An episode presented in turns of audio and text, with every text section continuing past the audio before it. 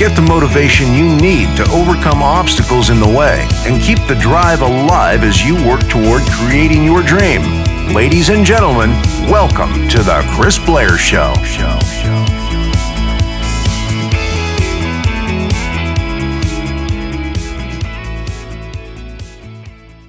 Yo, yo, yo. This is Chris Blair. Today I want to talk about something interesting. I want to talk about something that doesn't serve you.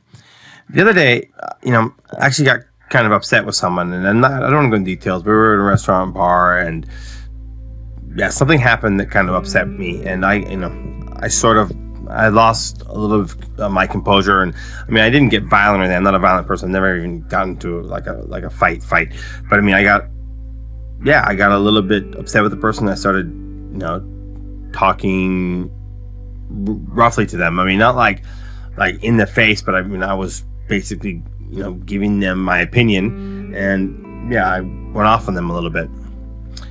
And what really interesting thing about that is afterwards, what occurred to me was really what happened there is I hurt myself. I mean, really what happened was I got this a- anger, right? And you know, apparently there's a lot of toxins that come out of your body when you're angry, right? Literally, I mean, it's, it's, it's unhealthy for you and it just you know reminded me you know I've known this before and I've known this before and I've taught this before. Getting upset and angry doesn't serve you. The, in this case I mean this person was way out of line. I mean my, my, my friends all confirmed to me that yeah they were just ridiculous out of line. But despite all that I should have just walked away from that situation right? By getting upset I just ruined my own night I literally ruined my own night. I ended up having to go home because I just was was now in, in no state of mind of wanting to enjoy time with my friends. So I only hurt myself. I got upset. I got, you know, maybe hurt my blood pressure. I mean, it just did not serve me.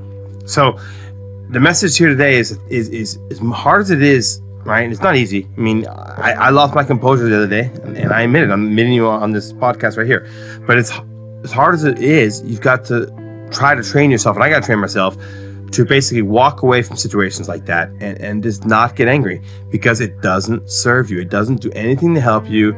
There's no value in in in that you letting yourself lose control of, your, of, of not you know getting angry. This does not help. It doesn't help you. It doesn't advance you. It doesn't advance your dream. It just doesn't serve you. This is Chris Blair, and I want you to go after your dream like a mad dog on steroids. You gotta control your emotions. Don't get emotional about business. Don't get emotional about what goes on in your life. Please rate, review, and subscribe to the show, and I'll see you in the next episode.